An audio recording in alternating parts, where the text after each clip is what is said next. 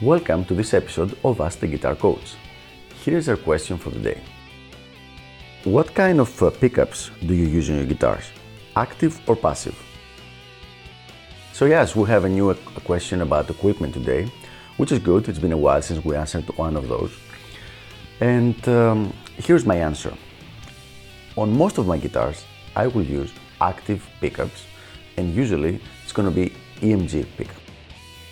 I have a personal preference to the EMG 81 uh, and the EMG 85 pickups, and several of my guitars wear these specific uh, pickups. Like this one, my Steinberger, right here, it uh, I've put on these specific pickups.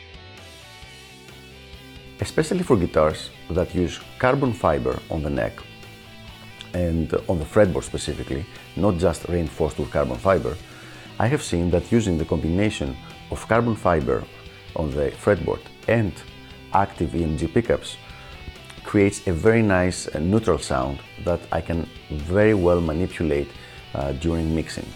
And I found that this works very well for me. Once again, this is not for everybody, this is a personal preference.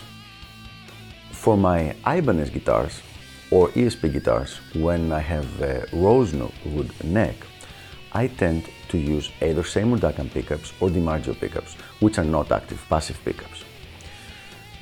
Finally, when we're talking about a guitar that has ebony, as some of my ESP's Eclipse do, in that case I use the stock pickups, which are again EMGs, so active pickups.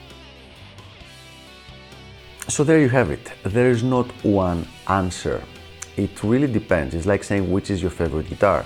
Well, it depends on the style you are playing at the specific moment. If you're playing death metal or if you're playing uh, traditional blues or if you're playing funk, your favorite guitar for each style might change. The same thing goes with the pickup. Depending on the guitar you're using and the style of music you're playing, it might change. However, if we suppose that my, if you're asking me for my main guitar, for my main practice guitar, which is this Steinberger right here, what I'm using, I'm using mostly EMG pickups. So I hope this was helpful. Thanks for tuning in, and I will see you on the next episode of Ask the Guitar Coach.